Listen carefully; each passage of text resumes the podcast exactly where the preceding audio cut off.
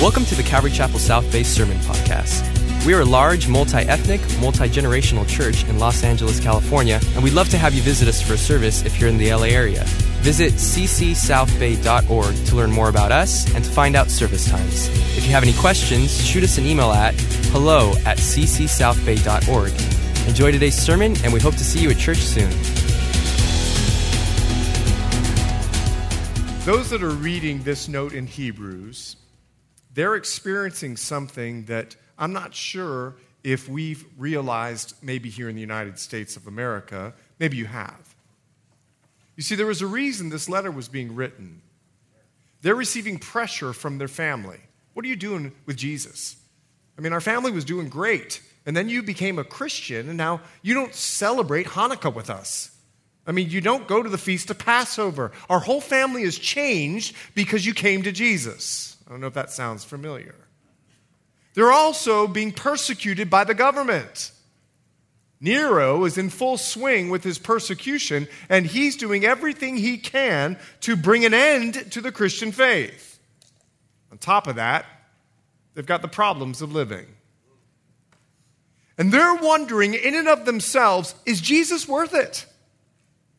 I mean, look, I came to Christ and my whole life fell apart. Some are trying to tell them Jesus is he was just a great man. Well, we studied Hebrews chapter 1, and we began to learn that the writer tells us that Jesus was greater than the best of men, the prophets. And the prophets were great, but Jesus was greater. Jesus even said about John the Baptist, there's no greater man born among women. And Jesus is still greater than John the Baptist because Jesus is not just man, he's the God man. Some are saying, well, Jesus was a heavenly being. He was like an angel. And that's what they're facing in the first century world. And though the angels are great, remember, one angel wiped out 185,000 Assyrians overnight. Jesus is greater. And while the Jehovah's Witnesses believe that Jesus is created just like Michael would say to Lucifer, the Lord rebuke you, because Michael knows, and Michael has no problem worshiping Jesus because Jesus is greater. And while the Mormons believe that Jesus is the brother of Lucifer, another angel, the writer is making it very clear that Jesus is greater because only Jesus is called the Son of God. Do you remember? The Father said it there at the baptism, this is my beloved Son in whom I am well pleased. Their problem, and I don't know if you have this problem, their problem was listening to what everyone had to say instead of trusting what they had come to believe. They were listening to everyone. In fact, in Hebrews chapter 13, verse 9, you don't need to turn there. It'll be on the screen. Hebrews chapter 13, verse 9. Okay, let's go ahead and turn there. I want you to see it. The reference is on the screen. Hebrews chapter 13, verse 9. Do not be carried away about with various and strange doctrines. They were listening to what everyone had to say. They were feeling the pressure of the family, the persecution of the government, the problems of life had gotten to them, and the pressure and the persecution and the problems had began to cause them to wonder. I think we see this happen in the church today. I think we see people doubting faith. I think we are living in a place, in a church today in the 21st century where the seed was planted, but the enemy has come, and with the cares of the world, he's choking the seed that's been planted in the church. And it's from there he encourages the church in Hebrews chapter 2. Would you take a look at verse 1? Therefore, we must give the more earnest heed. We got to give it everything we've got to the things we've heard. Here's the encouragement, lest we drift away. For if the words spoken through angels prove steadfast, and every transgression and disobedience received a just reward, so when the angels said that Sodom and Gomorrah was going down, Sodom and Gomorrah went down. How shall we escape if we neglect or we're careless with so great a salvation? We're not receiving judgment, we're receiving salvation, which at the first began to be spoken by the Lord, was confirmed to us by those who heard him, God also bearing witness both with signs and wonders, with various miracles and gifts of the Holy Spirit according to his own will. For he has not put the world to come. Now look at this. For he has not put the world to come, of which we are speaking about, of which we speak, in subjection to the angels. He encourages them. He exhorts them. Don't drift away. Just in the next chapter, in Hebrews chapter 3, verse 6, you can underline there. He says, hold on to the faith that you've been given. Because what's happening is the drift is slow. The drift is gradual, and it's moving away from the starting point. And I believe the church of the 21st century is receiving the same warning. The church of the 21st century is in danger of the drift, whether it's the pressure of the modern culture or the modern world, the persecution that we might experience from the government. There are clearly two standards, one for Christians and one for everybody else. Christians are getting arrested today for peaceful protests. Pastor was just arrested in Canada for simply going to a pride parade and communicating John 3:16. It was on video that he was peaceful, and they still arrested him.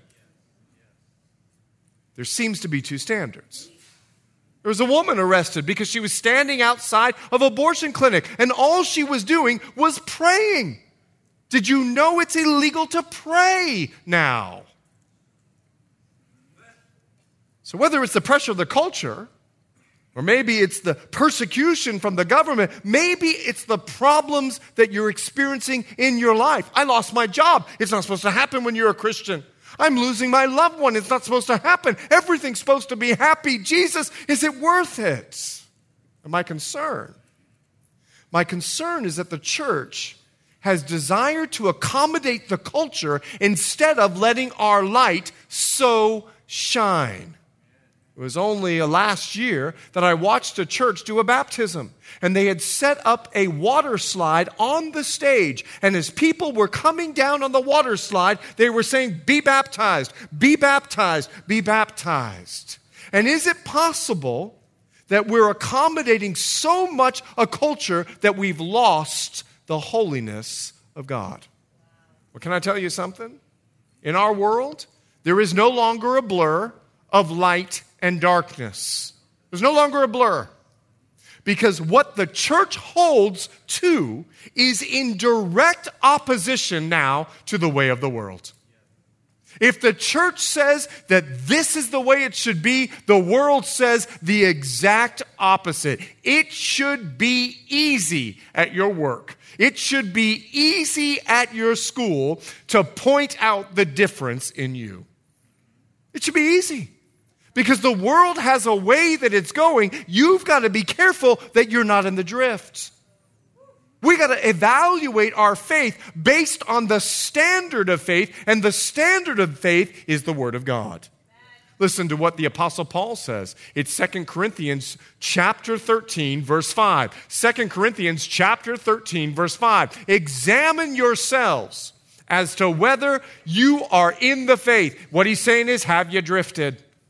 Examine yourselves. Test yourselves. Do you not know yourselves that Jesus Christ is in you, unless indeed you are disqualified? Do you remember the Gong Show? And you would get up there and you would start singing, this little light of mine, I'm going to let, and the judges were going like this as they were evaluating in you. And then all of a sudden, there would be someone that would run to the gong. Now, if you don't know the Gong Show, you're way too young. The standard is the Word of God. And Paul is not exhorting the church to see whether or not you're saved or not. He's not saying to examine yourself to see whether or not you're saved. He's saying this is not a measure of your salvation. It's making sure that you measure up by the Word, not the world. that you've evaluated yourself not on the person sitting next to you and where they stand in their faith, but where you stand with the Word of God. That's the measurement that he's speaking about, because he encourages them in something. In Hebrews chapter 2, verse 5, he encourages them, for he has not put the world to come, of which we speak, in subjection to angels. You see, the writer is letting them know, I know you're going through persecution. I know you've got problems. And I know that you've got pressure from your family. But there is a world to come. This is the great salvation that he's been speaking of. It's why in Hebrews chapter 1, verse 2, he says of Jesus that he's been appointed the heir of all things. It's why in Hebrews chapter 1, verse 3, we learn that he's obtained an inheritance. It's why in Hebrews chapter 1, speaking of the world to come, he says in verse 9, your throne, O God, speaking of Jesus, is forever and ever. Can I tell you something, Christian? There is a kingdom to come. Let the Christian say, amen. Amen. Now, if you didn't say amen and you're still sitting there, there could be something for you to evaluate. You see, Paul would inspire the Corinthian church the same way. It's 2 Corinthians chapter 4. They were dealing with the problems of life. And in 2 Corinthians chapter 4, he would say that, therefore, don't lose heart, he would say. Therefore, don't lose heart, even though our outward man is perishing, yet the inward man is being renewed day by day. For our, look at his perspective, for our light affliction. Paul had been in jail. He had been beat 40 times minus one. I don't know why the Bible just doesn't tell us 39 times. He had been in perils of sea, perils of robbers. He had been through much, he calls it light affliction. He says this with his perspective, which is but for a moment, is working for us a far more exceeding and eternal weight of glory. While we don't look at the things which are seen, but at the things which are not seen. For the things which are seen are temporary, but the things which are not seen are eternal. Paul is encouraging the church, there is a world to come. There's a world to come. Do you believe that? Do you hold to that? He even says that we won't escape the discipline of the Lord if we're careless. He says, don't neglect such a great salvation. He's going to explain it further in Hebrews chapter 12, that the Lord disciplines the son he loves. And for those of us that have forgotten that there's a world to come, the Lord will do something to remind us that there is a world to come. And I'll tell you what the problem is. Their problem is our problem. That's why Hebrews is so important for us. They were focused on the world that was in front of them, not on the world to come. One of the reasons I love going to developing countries or third world countries as they were used to be known. When you go to a third world country and you sit in their worship service, all the songs are about heaven. Because in a third world country where there's no running water, where there's no electricity, there is nothing to look forward to.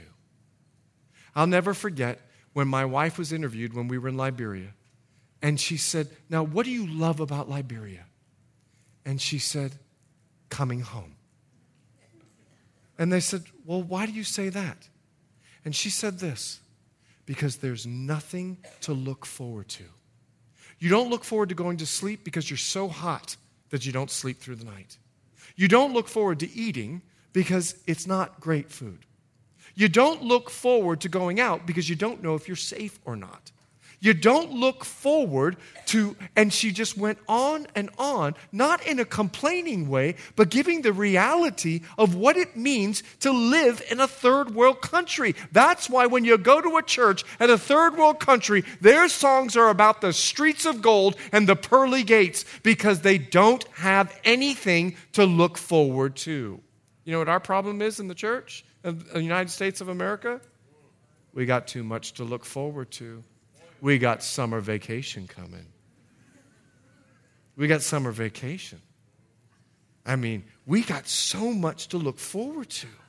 And while their issue that they were facing in the first century world was the pressure and the persecution and the problem, our issue is comfort and convenience and complacency.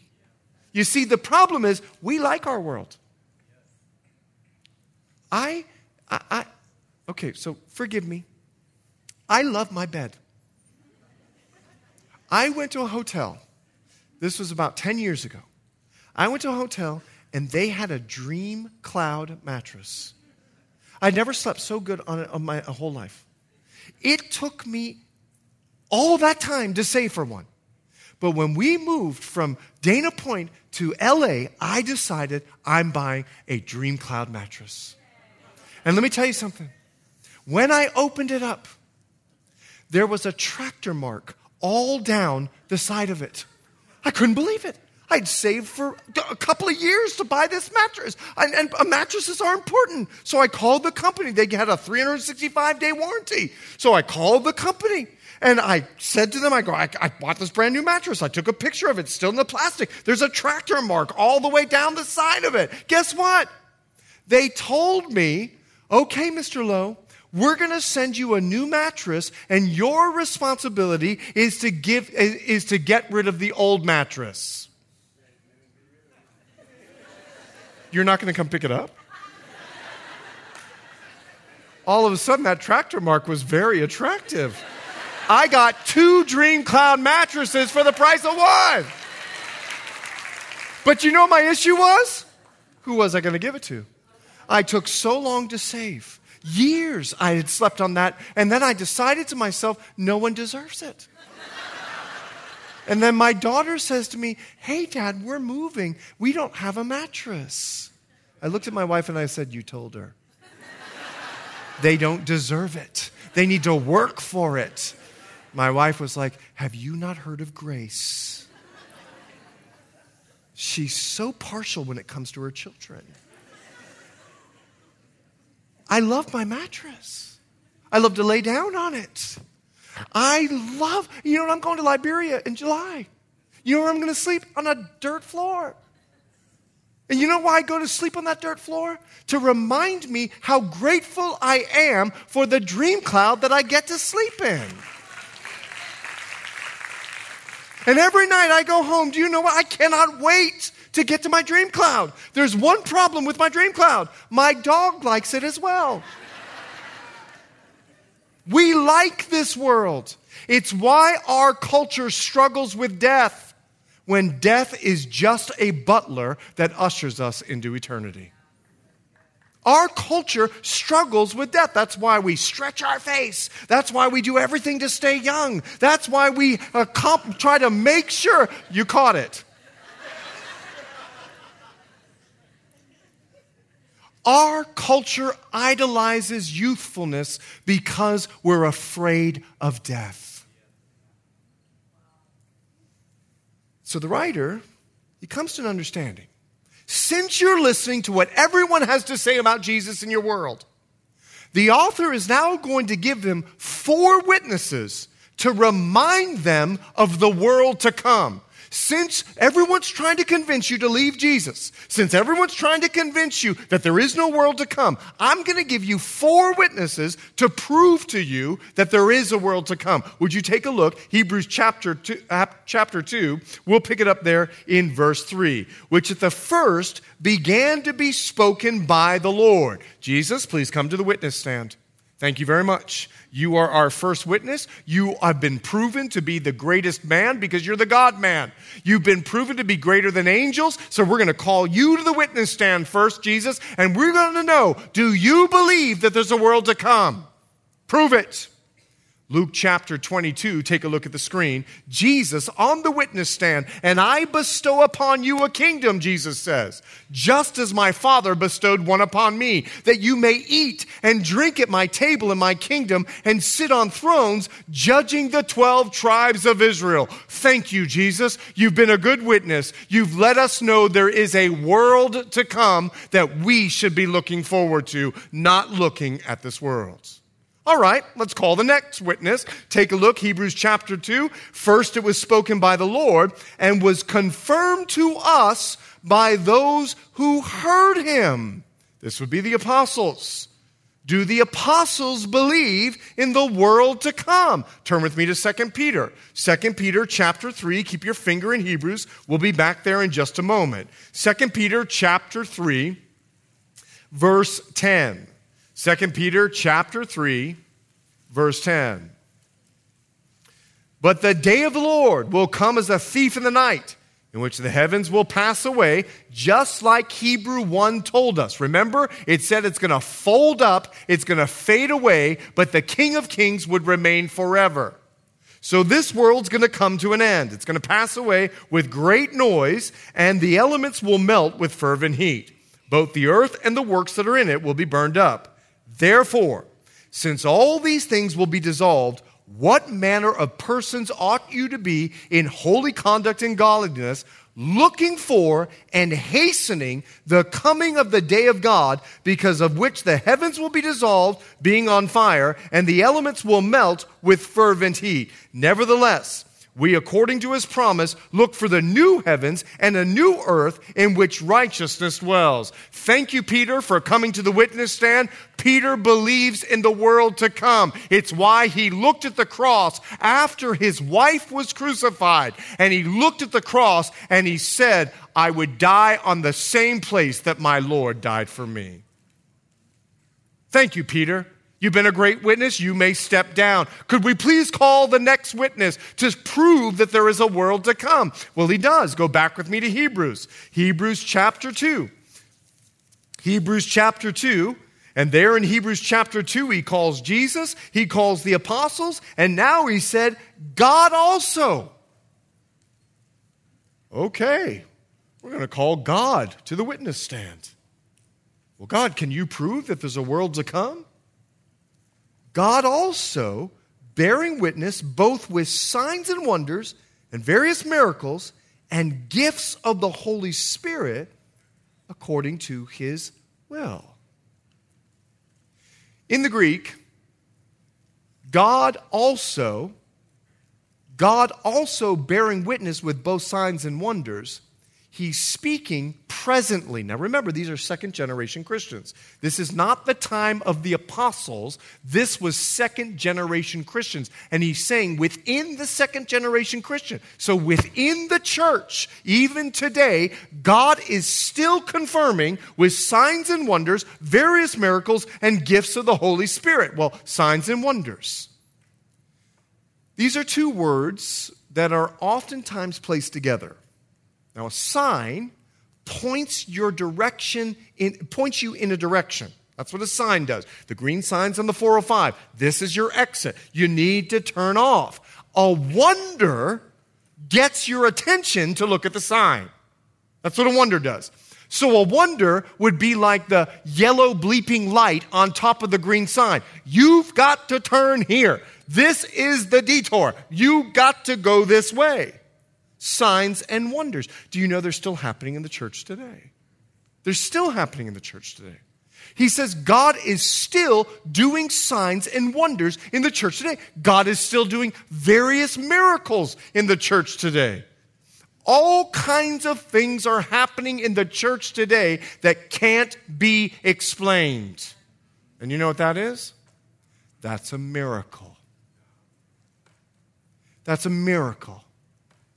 When someone in our church is diagnosed with cancer and they go back to the doctor and the doctor can't find the cancer, and the woman looks at the doctor and goes, that's Jesus.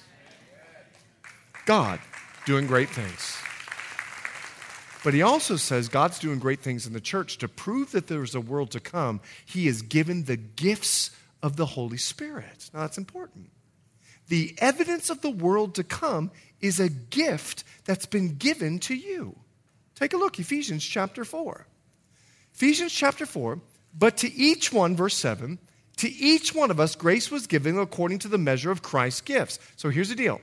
Each one of you in the church has a gift. I have a teaching gift. You may have a serving gift. You may have a hospitality gift. You may have a cooking gift. I love cooking gifts. You may have a leadership gift, but each one of us have been given a gift. Therefore, he says, when he ascended on high, he led captivity captive and gave gifts to men. Now, this he ascended, Paul puts in parentheses, what does it mean? But that he also first descended into the lower parts of the earth. He who descended is also the one who ascended far above all the heavens that he might fill all things. Now, let me help you make sense of this. In the first century world, there was no CNN, there was no Fox News, okay? Cable news did not exist. Now, what amazes me is that John, when he was writing the Revelation, he knew that cable news would exist. When the Bible says in Revelation, and the whole world watched the death of the two witnesses, he was looking at CNN. He was looking at Fox News. The whole world, satellite images, were able to see. John knew that the whole world one day would be able to watch a moment in time. But in the first century world, they didn't know about CNN and Fox News. They didn't know. Now, if you want to be depressed, watch CNN. If you want to have some inspiration, go with Fox, okay? I'm kidding. Just a little. So because there was no cable news network, because there was no satellite network, the king would have to come home from battle with gifts to prove that he conquered the land. So when the king would come home and the king of Persia would come in and he would give the gifts from the Jewish temple, everybody knew, Israel went down and we won. Yes, we conquered, because the king would throw like candy canes from that land to all of the people that were there in the triumphant parade. What Paul is saying is this: when Jesus went to hell and announced the gospel, he conquered death. He conquered hell. And when he came and ascended into heaven, he gave the church gifts to let the church know there is a world to come. I have conquered death. That's exactly what the gifts of the Holy Spirit do. They remind us all the time, wow, look at you operating your gift. You remind me that there's a world to come. Thank you. Thank you, Jesus. Thank you, apostles. Thank you, God, standing in the witness stand. But we've got one more witness. One more witness to prove there's a world to come. Take a look, Hebrews chapter 2. Now we're going to pick it up in verse 6. But one more, testified in a certain place. Now this one more is David. He's speaking of his born son Solomon, but the Holy Spirit makes it prophetic of Jesus. It's Psalm chapter 8, if you want to read the whole psalm later, but listen to what he says. What is man that you're mindful of him? Or the son of man that you take care of him? As he's holding little Solomon in his hands. But the Holy Spirit is pulling this out of Psalm 8, and it's a prophetic psalm of Jesus. You made him a little lower than the angels. You've crowned him with glory and honor. Set him over the works of your hands. You can begin to see how the psalmist is now speaking prophetically. You have put all things in subjection under his feet. For in that he put all in subjection under him, he left nothing that is not put under him. But now we do not yet see all things under him, but we see, take a look, we see Jesus, who was made a little lower than the angels for the suffering of death, crowned with glory and honor, that he, by the grace of God, might taste death for everyone. Here's David, and he's holding little Solomon. What is man that you're mindful of him? The Son of Man. And then all of a sudden, David, not even probably realizing, he starts speaking of the coming Messiah. And the Holy Spirit pulls this out of Psalm 8 to prove Jesus. The Spirit pulls out of Psalms to express the prophetic Christ. See, the author knows something. The author knows that a question is forming in the mind of the person that's reading the letter to the Hebrews. Okay, you've said that Jesus is greater than the angels, but Jesus was a man. And it seems that angels are stronger than man. Now remember, he's proven the case that Jesus was greater than the angels, but they're still struggling with this idea that Jesus was a man. So he speaks to the question, and he pulls out Psalm 8, and he makes it very clear, you're right. Jesus was made a little lower than the angels. He became a man.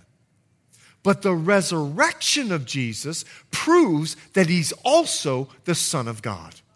Look at Romans chapter 1, verse 4. Romans chapter 1. He was declared to be the Son of God with power according to the Spirit of holiness by the resurrection from the dead. The resurrection proves that he is the God-man. Now here's the beauty. As man, he lived a sinless life and paid the price of our sin. To God be the glory. As God, he rose from the grave so that he would be the only one that could give us eternal life. He's the God-man. Now the problem is, none of us have ever walked in the streets of gold. None of us have ever gone through the pearly gates. If you have, you're a living miracle. Thank you for coming back. You're probably miserable. None of us have seen the mansions in glory.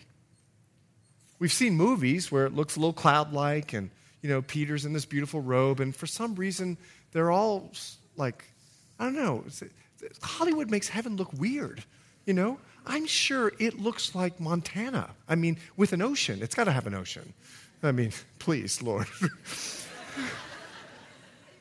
I mean, you have to understand there are some areas on the face of this earth that have been barely touched by the impact of sin. There are some places that man has not trodden on our earth. And when you get there and you look at God's creation, you can only imagine what the crystal sea is like when you see a lake that's reflecting all of the mountains around them. I mean, heaven has got to be incredible if earth is just a reflection. It's not just a cloud-like spiritual place. It's a real place with, listen, if we wear gold around our neck and we say, look at the gold, look at the dangly things in my ears. I mean, look at the gold around my neck. Look at the cha-ching on my what are these? Bracelets. I was going to say anklets, but this is not an ankle. If what we say is so wonderful that we wear it around us to adorn ourselves, God says, heaven is so wonderful, I use what you think is wonderful as asphalt in heaven. You think gold is so great, I use it for my driveway. Imagine what heaven is going to be. Just imagine for a moment. Please do not lose sight. The problem is we've never seen it. And what the author is trying to get across to us, we haven't seen the world to come, but we have seen Jesus. We don't see the world to come, but we do see Jesus. And what the author gives us now is he fully explains what we see about Jesus. Now this word, would you go back with me, take a look if you would.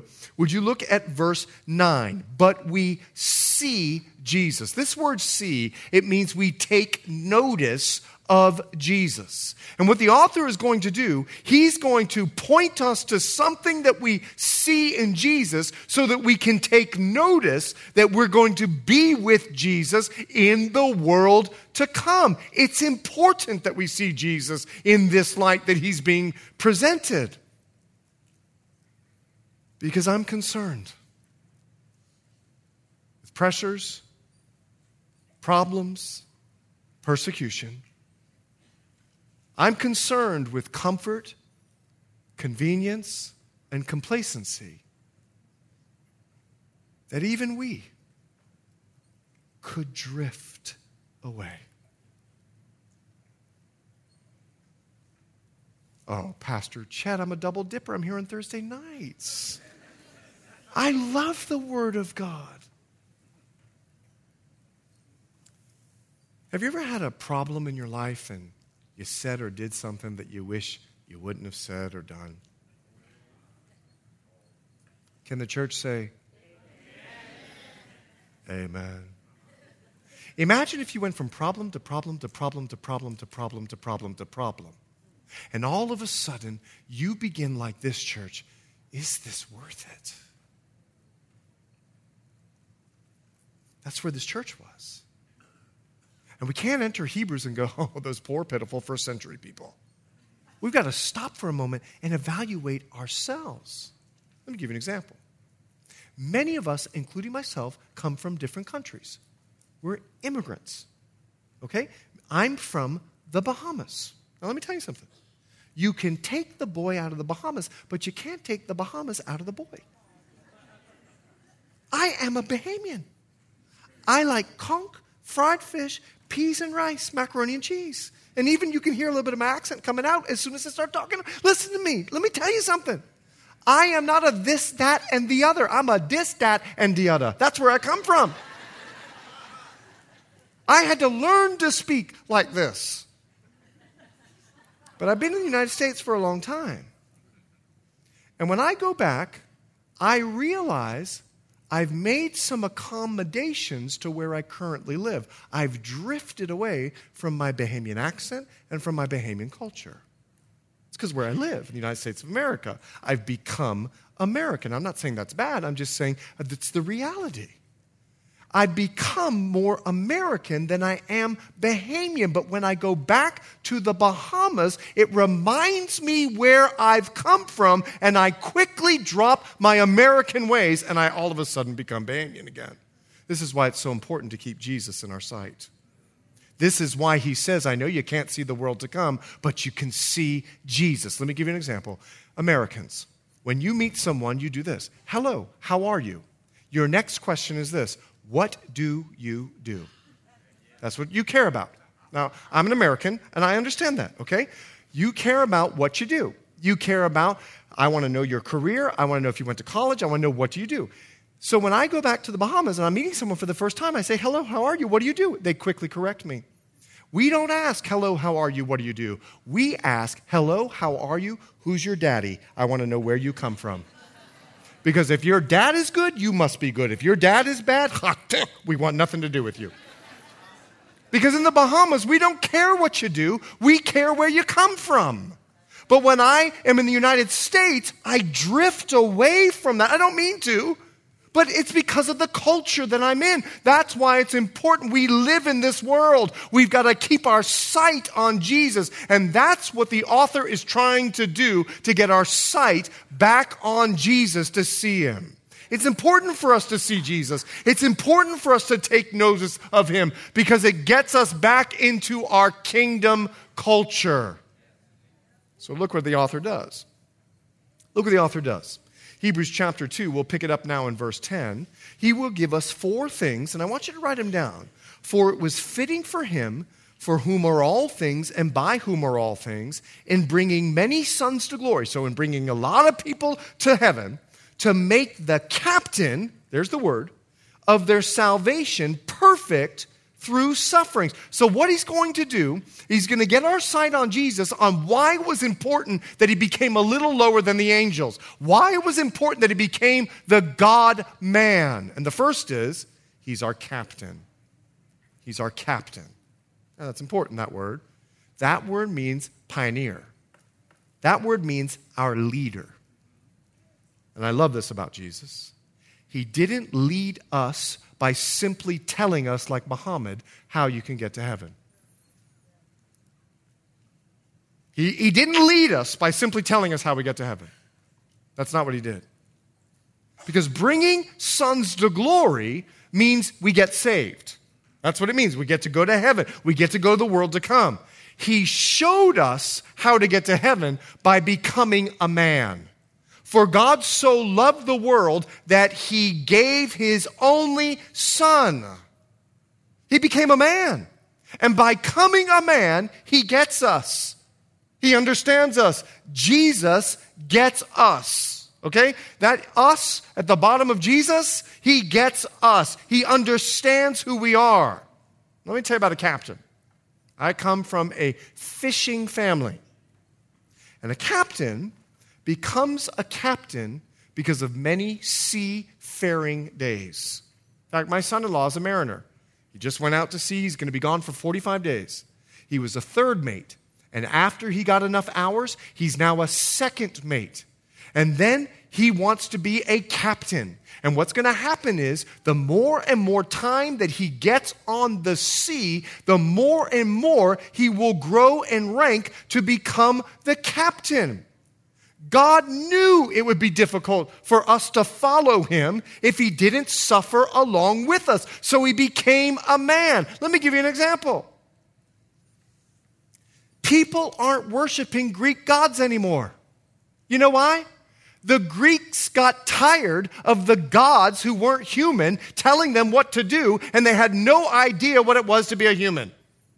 So you don't see people worshiping Zeus anymore because they're tired of the gods, or let me say, fallen angels, telling them what to do. Jesus became a man. He gets us. He understands us. And as a captain, so he started from the baby and worked himself on up, and he lived a life of an example for us. He's our captain. He pioneered this faith. He set the example for us, and he did it as a man. He laid aside his divinity so that he might be able to set an example for us. He's a captain. He's our captain. Take a look at the next. Hebrews chapter 2, verse 11, for both he who sanctifies and those who are being sanctified are all one. For which reason, key phrase, he's not ashamed to call them brethren, saying, I will declare your name to my brethren. In the midst of the assembly, I'll sing praise to you. And again, I'll put my trust in him. And again, here am I and the children whom God has given me. Stop there if you would. Not only is he our captain, he's our brother. He's our brother. You know, amazing thing about family is you can't get rid of them.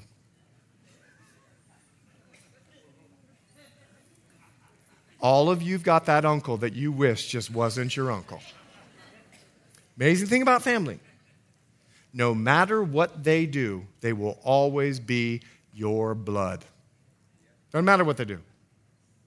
Jesus is our brother. He made us holy. By his death, by his burial, by his resurrection, he made us family. And because we believe, we're now in Christ. Now, take a look at 1 Corinthians 1:30. 1 Corinthians chapter 1, verse 30. I think it's going to be up there. Okay. Let's go to 1 Corinthians chapter 1, verse 30. I want you to see this. 1 Corinthians, this is a bonus verse. 1 Corinthians chapter 1, verse 30. 1 Corinthians chapter 1, verse 30.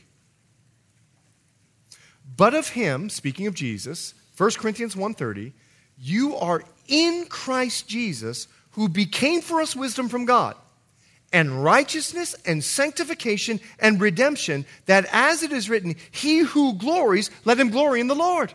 None of us can claim we got ourselves to heaven. It's because Jesus died on the cross that we are in Christ. Jesus gave us his spirit, by which Romans 8 says we can cry out, Abba, Father. Do you remember when Jesus was teaching us how to pray? Do you remember what he said to the disciples, those that believe? When you pray, say, our Father. He's our brother. Now, the fact that he made us holy is very important. Go back with me to Hebrews chapter 2. He says, I will declare your name to my brethren. I will declare. I will let everyone know that I am the way, the truth, and the life. I'm the only way that people can get saved. I don't care what the world says, I'm the way. I will declare it. Then he says this, in the midst of the assembly, I will sing praise to you. In the midst of the assembly? When we all get to heaven, Christians, every tribe, tongue, and nation, we are all with our brother Jesus going to be praising God the Father. Let the church say amen. So we're going to be saved people that go to glory. But can I tell you something about saved people? Saved people are not perfect people.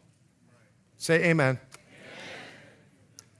Don't look at your spouse.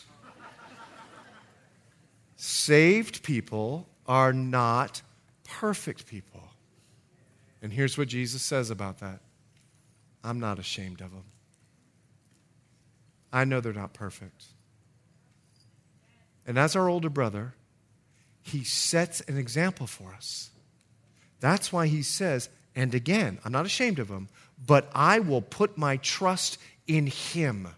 No matter the persecution, no matter the problems, no matter the pressure that I'm feeling, Jesus as our older brother sets an example. Do you remember with the persecution and the pressure and the problems of life, when he was there on the cross, he said to God his Father, into your hands I commit my spirit. I trust you despite the pressure, despite the problems, and despite the issues that I am walking through with persecution.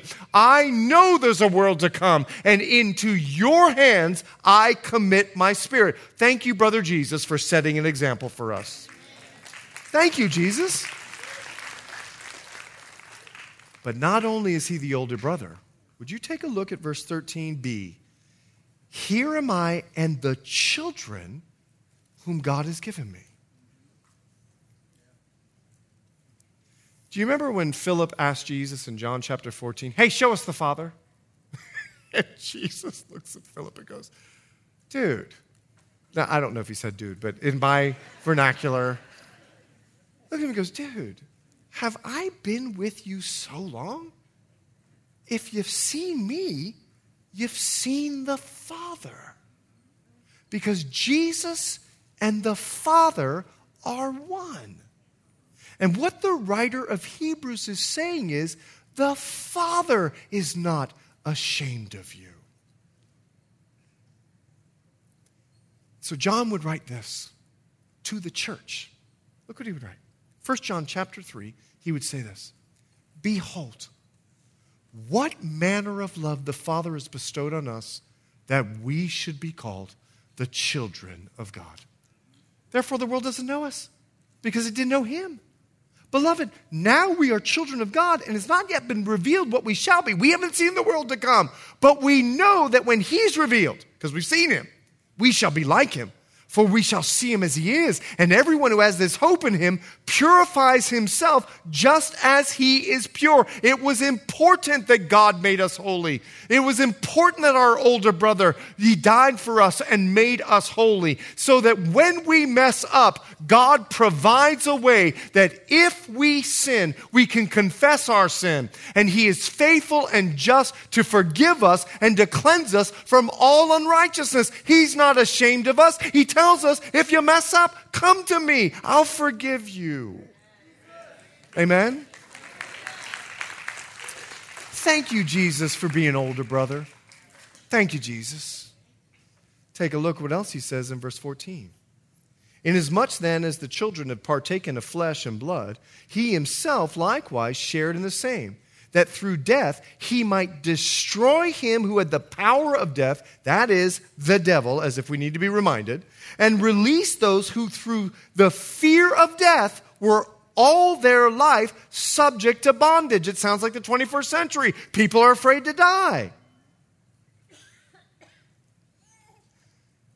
Not only is our brother, not only is he our captain, he is our conqueror. He's our conqueror. He was made a little lower than the angels, and he became a man so that he could die on the cross and destroy the work of the devil.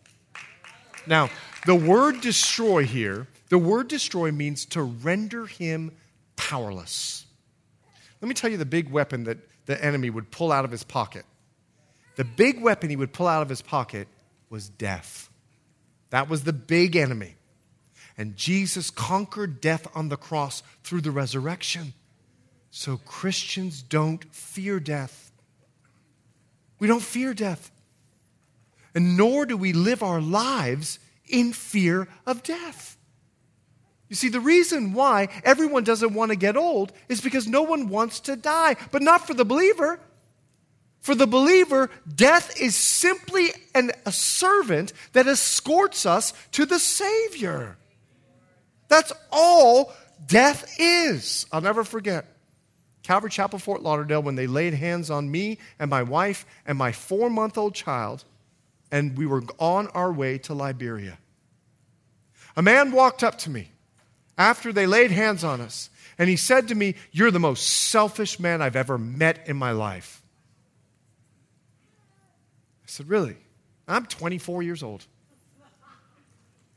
He goes, "You're the most selfish man. You're taking your wife and you're taking your child to die in a war-torn country. And if you die over there or if they die over there, it's your fault." That's what he said to me.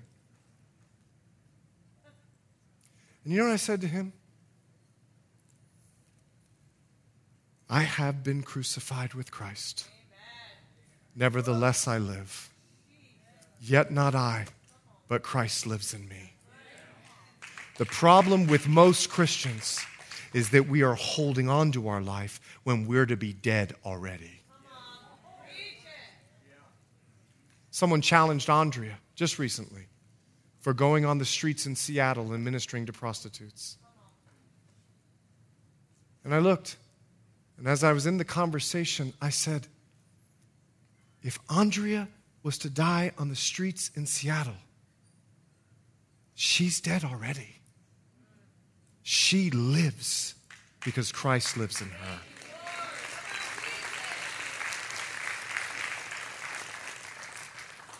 Church, the problem with the church is we're still holding on to our dream clouds.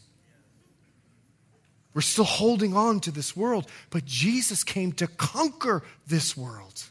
He came to conquer death.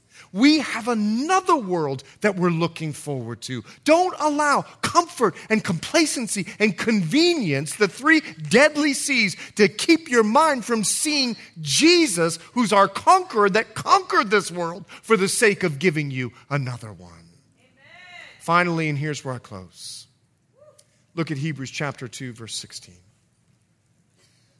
"For indeed, he does not give aid to angels, but he does give aid to the seed of Abraham." In other words, angels can't be saved. When they made the decision to be a demon, you are a demon for eternity. Angels can't be saved. They don't have the ability to be saved. "Therefore, in all things he had to be made like his brethren." He had to become a man, that he might be a merciful and faithful high priest in things pertaining to God, to make propitiation for the sins of the people. For in that he himself has suffered being tempted, he is able to aid those who are being tempted. Church, finally, he's our high priest. Now, most of us are not Jewish. And we don't.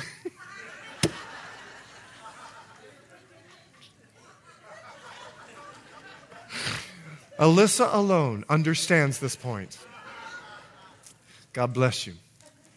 Most of us are not Jewish or have an Old Testament huge understanding history about what the high priest is. But the high priest was a mediator.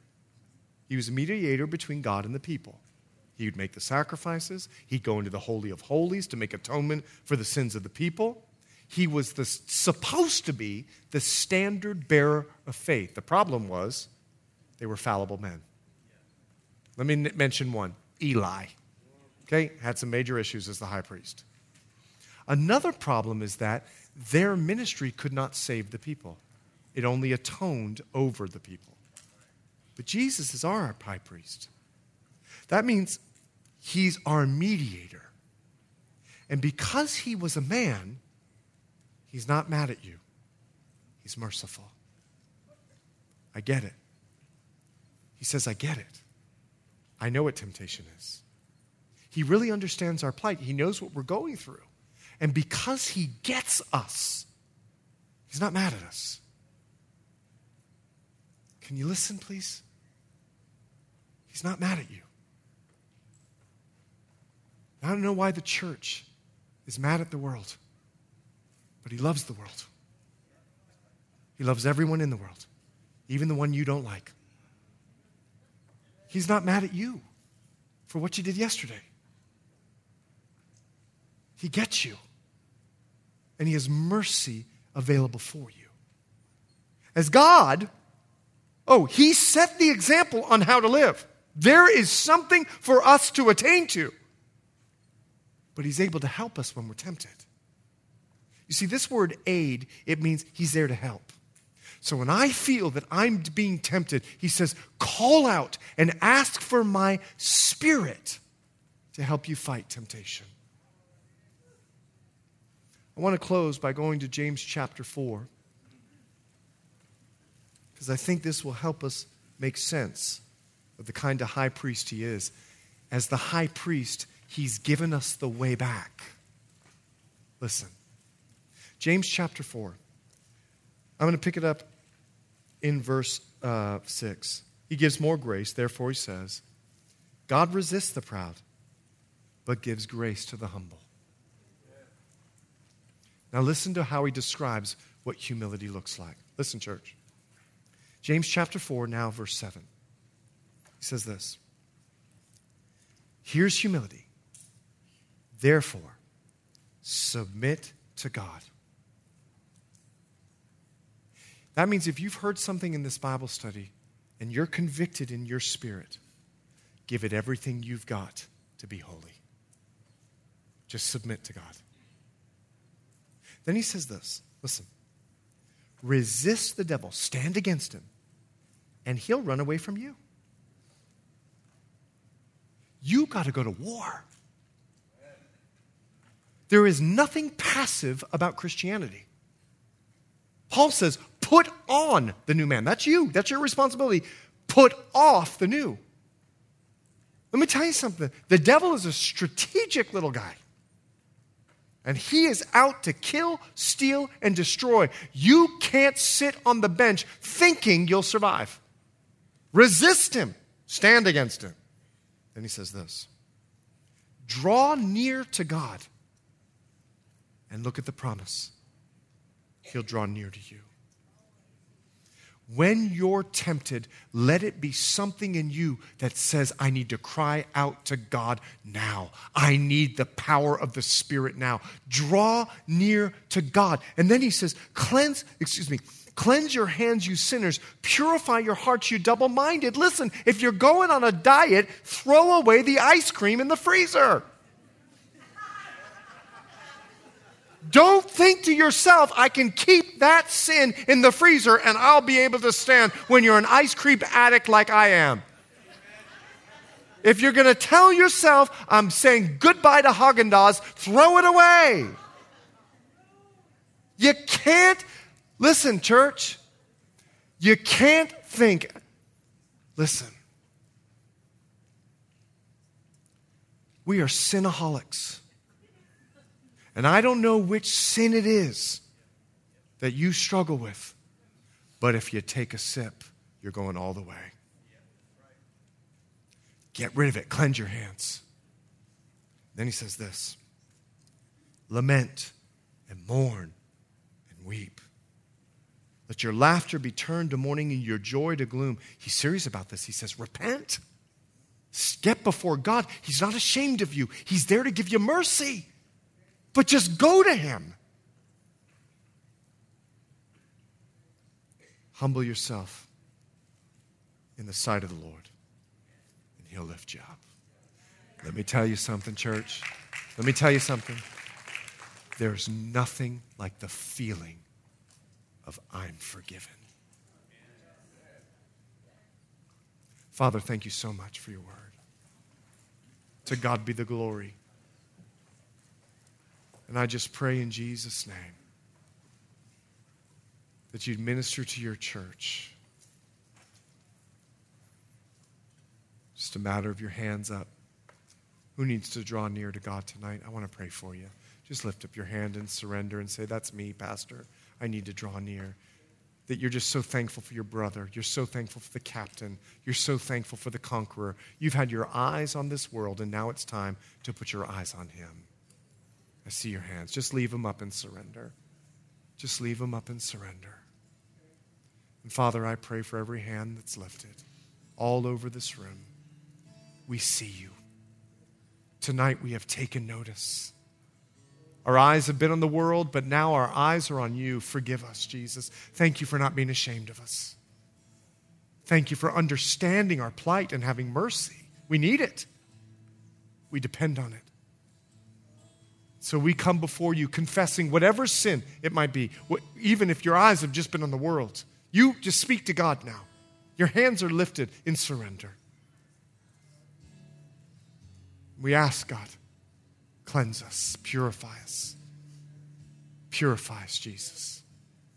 It's in your name we pray. Thanks for listening, and we hope you were encouraged by today's message. If you have any questions or just want to check us out, make sure to visit us at ccsouthbay.org. God bless you guys, and we'll see you next week.